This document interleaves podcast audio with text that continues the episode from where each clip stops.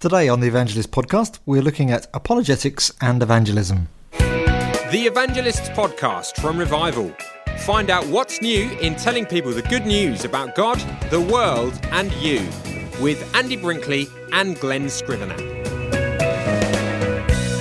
Welcome back to the Evangelist podcast. We're looking uh, this time at apologetics and evangelism. Yes, yes. Hello, everybody. I'm Glen. How are you? Nobody oh, responded. Oh, is that right? nice to hear. What's that, Sooty? What's that? we should do it with puppets. Actually, I should a- I should answer with various finger puppets. That's what we could do. We could do a whole series of like people asking like ridiculous questions, and I'll do them as sock puppets, and then I'll answer them like you fool. No, you've just got fingers for brains. Let me tell you the real answer. No, I don't think that would work. Scrap You've that. got great ideas, Glen. Yeah, don't encourage them. Don't encourage them. That's the big mistake. anyway, so have we done the rehearsal? Should we? Uh, let's cut to the chase. Cut to the chase. So, we're thinking about apologetics and evangelism, That's right. and uh, you got into a Twitter discussion just before Easter, didn't you? Yes. Discussion. Yes. was it a, was Can it a you debate? discuss things on Twitter? Do you think? I think you can. Okay. Let's let's talk about this. I think I think you ought to be able to have discussions, debates on Twitter hmm. because I think if you can't kind of defend what you say, um, then I don't know. Is it is it worth saying anything of importance on Twitter? Hmm. If you if you can't stand behind your words on Twitter, then it kind of devalues the whole thing of actually posting in the first place. Hmm. So I think if you, I know it's only 140 characters, I know it's not ideal, but I think if you if you want to say there can be no discussion on Twitter and every kind of you know Twitter discussion is always worth worthless, mm. then you're kind of devaluing anything that's said on Twitter because mm. you're basically you're basically outlawing the kind of discussion that should, I think, go on behind those sorts of discussions. So Yeah, and I suppose you know it's it's like a conversation anyway. You've only got a short sentence that you can't do a long spiel and then just leave it. You know, you got It would be interesting, wouldn't it? If, if I wonder if sociologists have monitored how often people allow one another to talk hmm. before the next person butts in, Yeah. and whether it's greater or less than, than 140 characters. yeah, yeah, I mean, with Twitter, you get like two sentences. yeah, In conversation, you might get three. yeah. Like- yeah.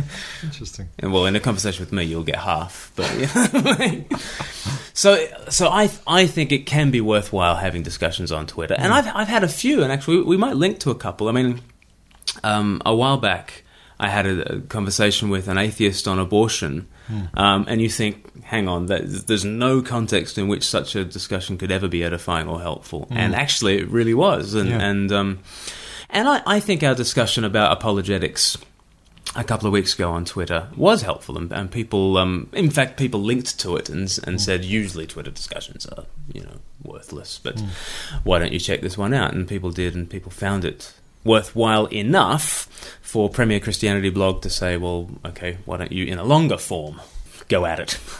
Uh, which is what we did uh, this last week. Yeah. So, uh, who was the chap that you? So Tom Price from the uh, Oxford Centre for Christian Apologetics. okay. Basically, it all started with a tweet just before Easter. David Meredith, a great gospel preacher, Scottish um, Presbyterian minister, he tweeted in the week running up to Easter um, something very close to uh, preachers at Easter. Apologetic sermons rarely work. Warm the hearts. Um, and that that was his that was his you know word of advice Yeah. to, to to preachers, and I thought that's that's a very good word because I've often gone to sort of Easter services where I want to celebrate the victory of the Lord Jesus, and so much of the sermon is taken up with you know it might it might even have actually happened. In fact, I think it's probably quite likely that it happened, and, Yeah. and this actually happens in evangelical churches. You know, This is not the liberal churches. This happens in evangelical churches because preachers want to establish the historicity of the hmm. resurrection via an apologetic means and you know so and that's what we want to talk about you know that's what we want to talk about on Twitter and on the blog and on this podcast but but that was the origin of it that that David Meredith in that context was was urging preachers to proclaim the gospel in warm hearts hmm. rather than use a lot of apologetic arguments to say that oh, it actually it actually probably really happened. Yeah. So, Tom, so I, I retweeted David Meredith very favorably. Um, Tom replied and, and said, let's have both, let's preach the gospel and do apologetics. And we got into this uh, lengthy discussion. And then on the blog, we were invited to sort of write 400 words on the topic. I think the, the motion was kind of adapted from the, the tweet, that, and it said, uh, apologetic sermons rarely work. Okay. And I, I had to be in favour of this statement, even though I didn't make the statement, even though I wish we'd discussed a different kind of Yes. topic, because apologetics, as we're going to discuss uh, in the podcast, apologetics has all sorts of different meanings.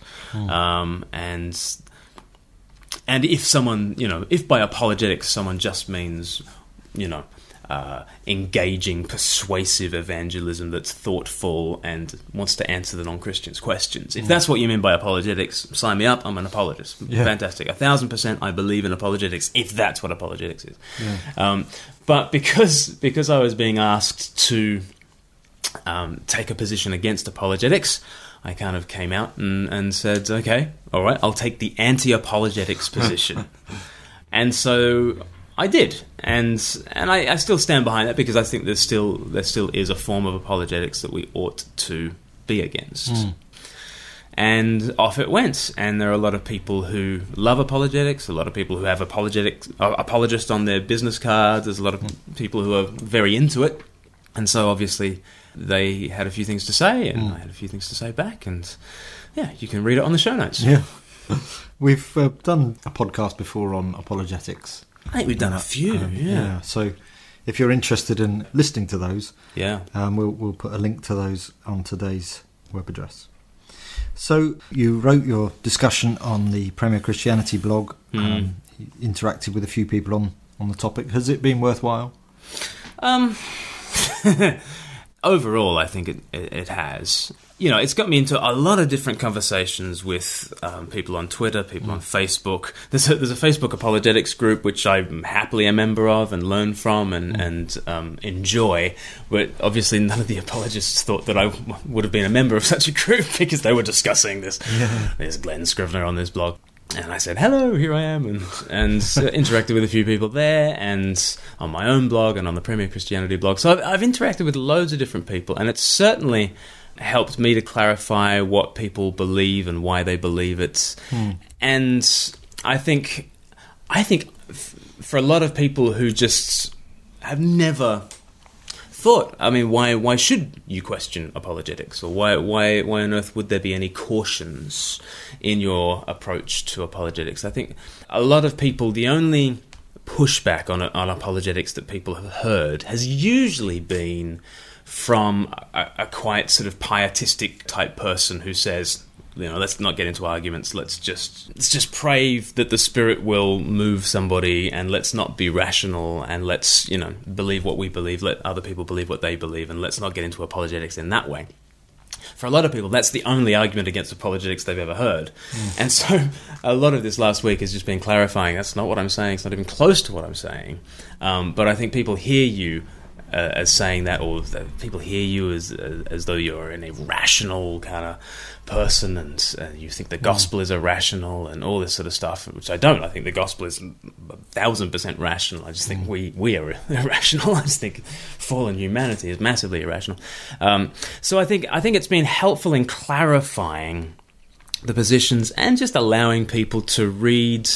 Um, a couple of cautions that I think are there from Scripture, and just to hear somebody articulate them again today, and to, for for people to see that look, one Corinthians one and two have something to say about apologetics, and let's think about it in those in those terms. But interestingly, I, th- I think. You know, I, I'm not sure. I, and I actually, well, there's, there's quite a few people who have gotten in touch and, and said, I've always thought that there must be some limits to what we do in, in mm. apologetics, and I I've never really put any thought into what they might be. But you know, your thinking has helped me to clarify that. So you know, so so some people have have found that beneficial. But I, I think what's interesting for me is at the end of a whole lot of back and forth. I haven't been won over to the other position, the other position hasn't been won over to me. But what's interesting to me is that there's a whole lot of rational argument going back and forth between, and, and we've, we've all got the spirit, and we're all, we're all even Jesus lovers, and we're all like on the same page in terms of the world needs to be won for Christ, and so like we're all spirit filled, Jesus loving, scripture honoring Christians, and we can't agree after a whole heap of reasoning together. Does this say anything about the power of reason with an unregenerate mind? If we've all got regenerate minds and we're arguing together and we can't reason each other into our, each other's positions, Yeah. then maybe it has a cautionary tale for, for the power of reason to, to get other people to be, you know Yeah. to become Christians. So yeah, So, how are you defining apologetics then, and- and how are they defining it? good question. Um, yeah, the da- the danger is I only had 400 words that I just launched into. I was asked to be against apologetics in some way, so I you know launched in and, and was against apologetics. Um, in what sense and what kind of apologetics am I against? Um, like I say, if if by apologetics you simply mean thoughtful, engaging, persuasive evangelism that seeks to answer other people's questions with the gospel of Jesus, if that's what you mean by apologetics, then fine, I'm an apologist. But to be honest, that's what I mean by evangelism. Hmm. So, apologetics that I think is com- not only okay, but positively wonderful. Apologetics that is wonderful is that kind of persuasive interacting with people, but always on the basis that the gospel is true, that Jesus rose from the dead, that the scriptures are, are the word of God. From that basis, if you want to engage with people and answer their questions, if that's apologetics, then I'm 100% for it. 1 mm. Peter 3.15 says, always be prepared with answering words, and that's Yeah. where we get the word apologetics from. I'm 100% into what Peter's into. Mm. How could I not be? Um, so if that's apologetics, I'm for it. But often when I give that definition of apologetics, people then say, "No, no, Glen, you've just you've just defined evangelism. Mm.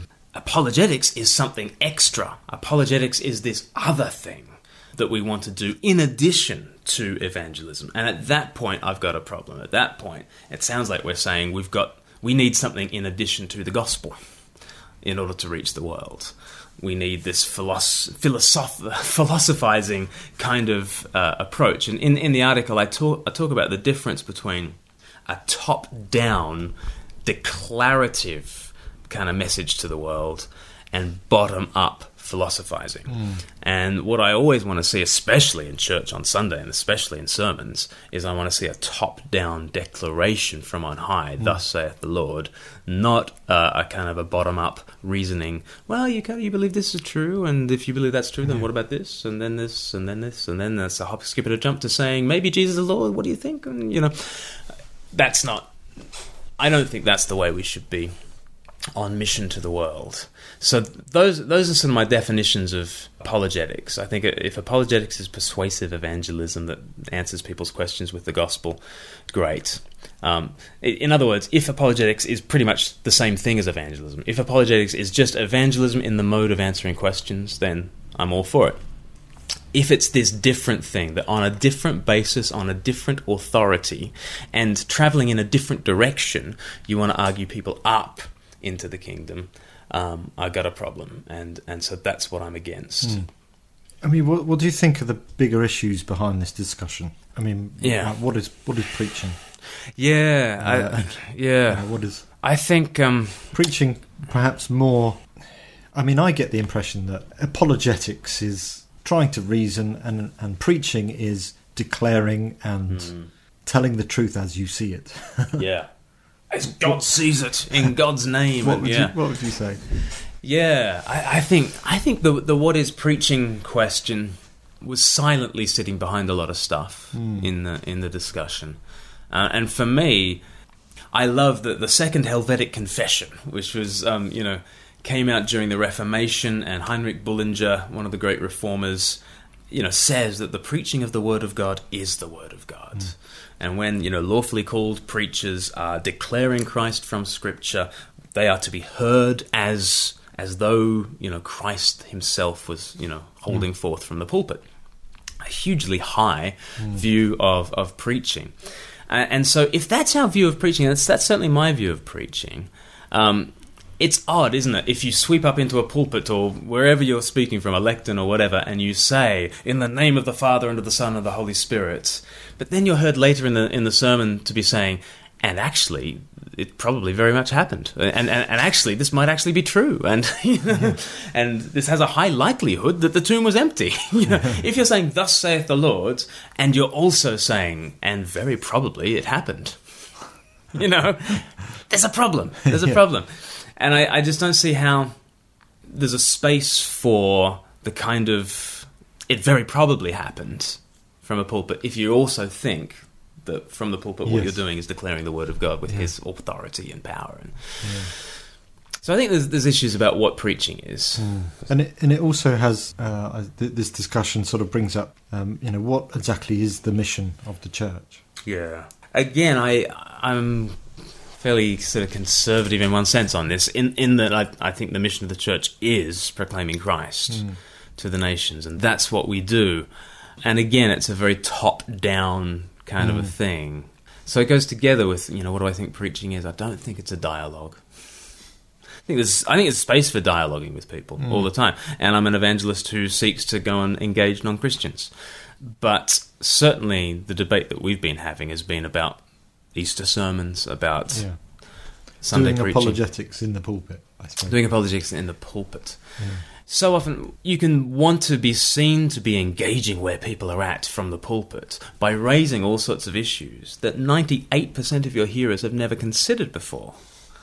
You know, one one person sort of said to me in, in the in the in the debate about apologetics, you know, what do you think about in an Easter sermon saying women's testimony was never even valued in the first century, and yet, look, it's the women who are the first witnesses of the resurrection. Doesn't this lend credibility to the fact that the resurrection actually happened?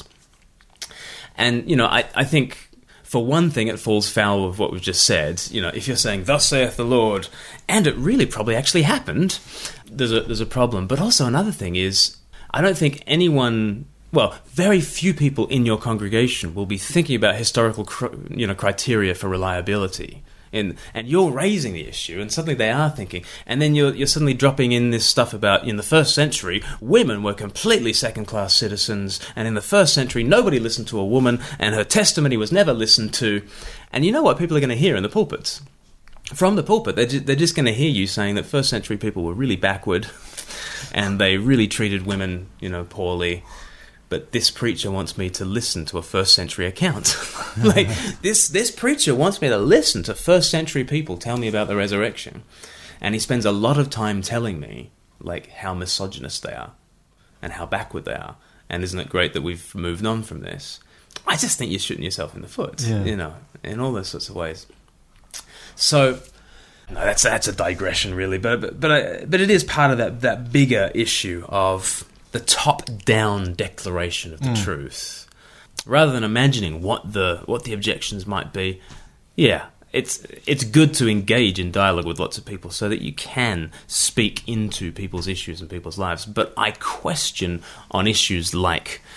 You know whether women's testimony was taken in the first century, whether that's on anyone's agenda. Okay, so uh, wh- what other issues are going on in this discussion of apologetics?